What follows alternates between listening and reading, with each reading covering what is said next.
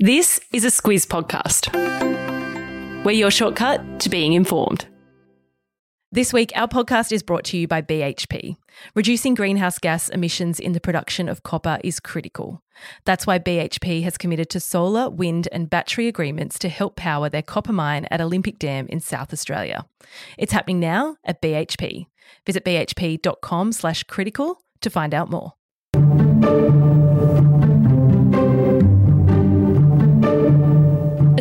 And the Pacific Islands used to go together like cozies and sunscreen, but things have become more complicated and the relationship has been strained in recent times. So, before Prime Minister Anthony Albanese and the other Pacific Islands Forum leaders gather in Fiji to talk, we're going to go through our connection to the region, Australia's role in supporting Pacific Island nations, and the challenges and opportunities ahead. Squiz Shortcuts is the backstory to the big news stories.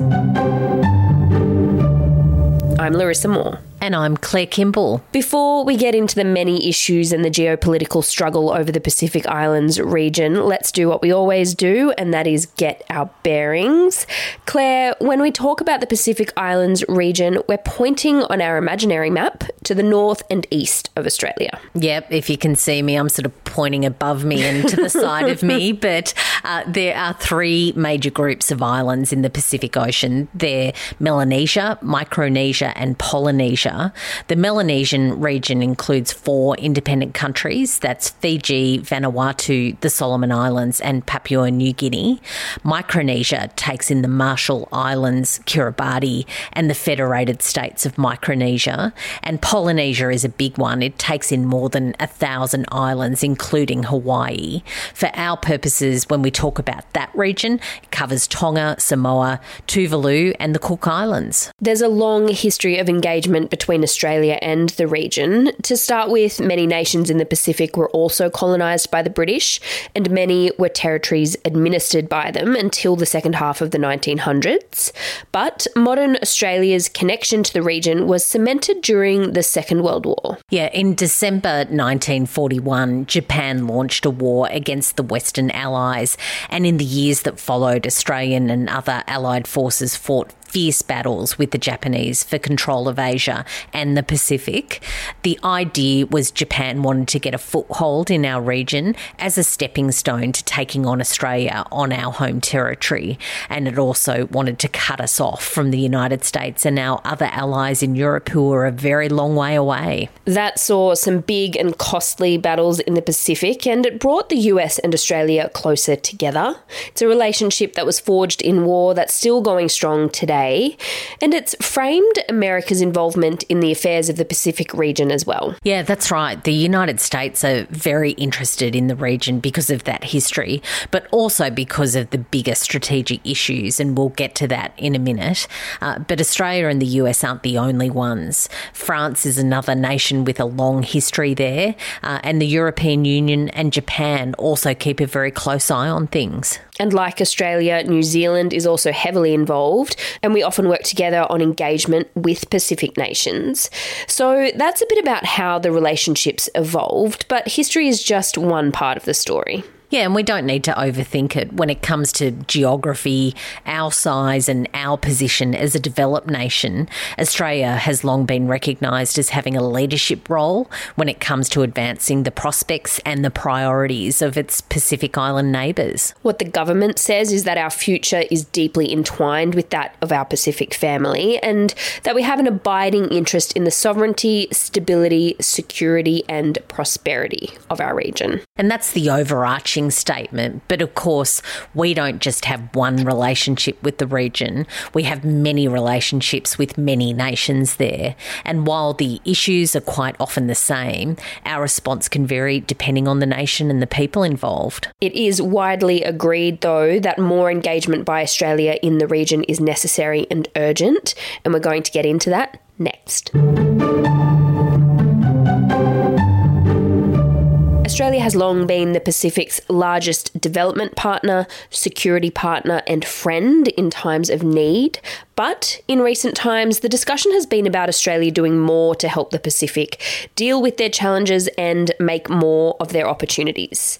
We're going to break that in two, starting with Australia's role as a partner and friend to the region. So, being a development partner essentially means providing aid to the nations in the region uh, so that they can build their infrastructure, they can strengthen their economies, uh, stabilise their national institutions, and also help their people through education and jobs and health programs. Australia's aid budget in recent times has been at about $4 billion in total. In the 2020 21 financial year, about 1.4 billion of that was earmarked for Papua New Guinea and the Pacific. And in the election that's just been run, Labor promised to boost that. They said that there wasn't enough growth in that budget under the last coalition government, and that left the door open for Pacific nations to look to other powers for help. And when you say other powers, you mean China. Yeah, that segues rather nicely into the second part of that relationship formula, and that's being a security partner. Uh, this year, we've talked quite a bit about the Solomon Islands and its decision to sign sign a security pact with China. Yeah, we sure have. We even did a shortcut on it. Yeah, it was a good one too. So go and have mm-hmm. a listen to that. Uh, there's so much about that nation and our relationship with the Solomons and China's ambitions. So it's a bit of a case study. Uh, I won't go into all of it here. Go and listen to that shortcut. But long story short, Prime Minister Sogavare of the Solomons uh, has had a love hate relationship with Australia for decades. And that's been something that we could manage uh, and we've always been there to help them with policing and law and order issues when there's been unrest, uh, along with funding redevelopment. Uh, but we haven't had to go the extra mile for them. That is until China started to get more assertive under President Xi Jinping. And now some analysts say that China is outdoing us on the friendship stakes. Yeah, and they've had a lot of cash to splash around uh, under the Belt and Road Initiative. It's not money, those nations need to pay it back. And that's a whole other problem that we won't get into here. Uh, but China has seen strategic benefits with schmoozing with the Pacific nations. We hear terms like strategic benefits thrown around a lot, but break it down for us. What does it actually mean? Yeah, so one thing that's really freaked Australia and our allies out uh, is the suggestion that China will build a military base on the Solomon Islands. Even if it doesn't, just having permission for its big naval warships uh, in our neck of the woods is alarming. So, bases and that kind of presence is one thing.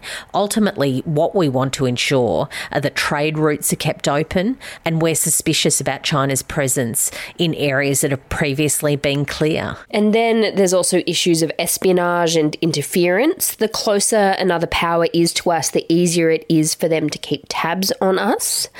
China's not just a Solomon Islands issue, they have been warming up their relationships across the Pacific. They have. And during the election campaign, Wang Yi, who is China's foreign minister, embarked on a marathon tour of the region. He visited eight countries in 10 days. He actually proposed that they sign up to a sweeping regional economic and security deal that covered everything from a free trade area to providing humanitarian and COVID relief. That didn't happen, but it gives you a taste about how China's approaching it. Speaking of humanitarian and COVID relief, that's the other attribute of Australia being a friend in times of need. Yeah, so the pandemic is a good example. Australia contributed more than $300 million in support for Pacific nations with vaccines, PPE, and heaps of other support. Uh, another example is Tonga's volcano eruption. Uh, our Defence Force was there quite quickly to help out and will also be there to help with the rebuild. Uh, so you want to be that neighbour that's turned to. Uh, it signifies that sort of depth of trust in the relationship. As for challenges and opportunities, there are many of both of them, and we're going to get into that next. Before we get into what might be in the news next week, a message from our podcast advertiser, BHP. This week, they're keen to share with Squizzes how the resources they mine are key to the energy transition to renewable energy. Yeah, we often hear about the push towards renewable energy, but what doesn't get as much attention is the role resources play in making that transition possible. Take steel, for instance, it's a key material used in the construction of renewable energy infrastructure. as well as in bridges, transportation, hospitals, and schools. And a big part of it comes from iron ore. BHP says the importance of responsibly produced Australian iron ore is clear. And by that, they mean reducing the greenhouse gas emissions associated with iron ore production. It's why BHP has committed to a solar and battery agreement to help power their port facilities at Port Hedland. It's happening now at BHP, and if you want to learn more, visit bhp.com forward slash critical. You'll find that link in your episode notes. As we said before, there are many nuances in Australia's relationships with the nations that make up the Pacific Islands, but let's continue to tackle it as a group. And the best way to look at what those leaders say are the challenges and opportunities for the region that come through the Pacific Islands Forum. And because that's coming up soon, we're going to get you across it. Claire, take it away. Yeah, it's known as PIF. Mm-hmm. Uh, it's the region's premier political and economic policy organisation. It was founded in 1971 one and it comprises of 18 members. I'm going to let you do the honours with that, Larissa. okay, I'll take it away. members of PIF are Australia, the Cook Islands, the Federated States of Micronesia, Fiji, French Polynesia, Kiribati, Nauru, New Caledonia, New Zealand, Niue, Palau, Papua New Guinea, the Republic of Marshall Islands, Samoa, Solomon Islands, Tonga, Tuvalu, and Vanuatu. Yeah, and breathe. its secretariat is based in Fiji, and Australia contributes about a third of its budget. Uh, its mission is to support a region of peace and harmony, also security, social inclusion, and prosperity, uh, so that all Pacific people can lead free, healthy, and productive lives. That gives the leaders who gather annually a pretty big agenda. It covers economic, security, environmental, social, and governance governance matters. Yeah, it's a big agenda. Mm. Uh, and because of geography, it's an important forum because the region works best when there's cooperation between governments and collaboration with those international agencies. The PIF Leaders Summit is on from the 11th to the 14th of July. Prime Minister Anthony Albanese is attending the meeting that is being hosted by Fiji, led by Prime Minister Frank Bainimarama. Claire, it's the first face to face gathering since the 2019 PIF meeting in Tuvalu when Scott Morrison clashed with his Pacific counterparts over climate change. Climate change is a massive issue as far as Pacific leaders are concerned. They see it as a top security issue. If you ask Prime Minister Bainimarama the question, he says that, and this is the quote, our greatest concern isn't geopolitics, it's climate change. Uh, so, in that regard, the new Albanese government is a step ahead of the Morrison government because they have a bigger short term emissions reduction target. And that's been welcomed by members of the PIF. The other thing to mention is that this time around there will be no meetings with partners of the forum. Yeah, so just to explain that, the PIF has 21 partners. That includes the United States, China, the European Union, Japan, South Korea, Canada, India, Singapore, and the United Kingdom. Um, usually, what happens at these PIF leaders summits is that there's an in person dialogue partners meeting, but not this time around. Uh, what reports say is that Bainimarama wanted to ensure that the Pacific leaders had space uh, to to resolve the issues that we've currently been talking about uh, and also to decide on their key priorities without having to wrangle all of these big, powerful outsiders. And you'd have to think that that puts Australia in an excellent position for that forum. And that's your shortcut to our Pacific family. On to our recommendations. Each week, we give you a recommendation for some further reading, listening, or watching. I'm going to recommend our shortcut on the Solomon Islands. We've talked about it already here.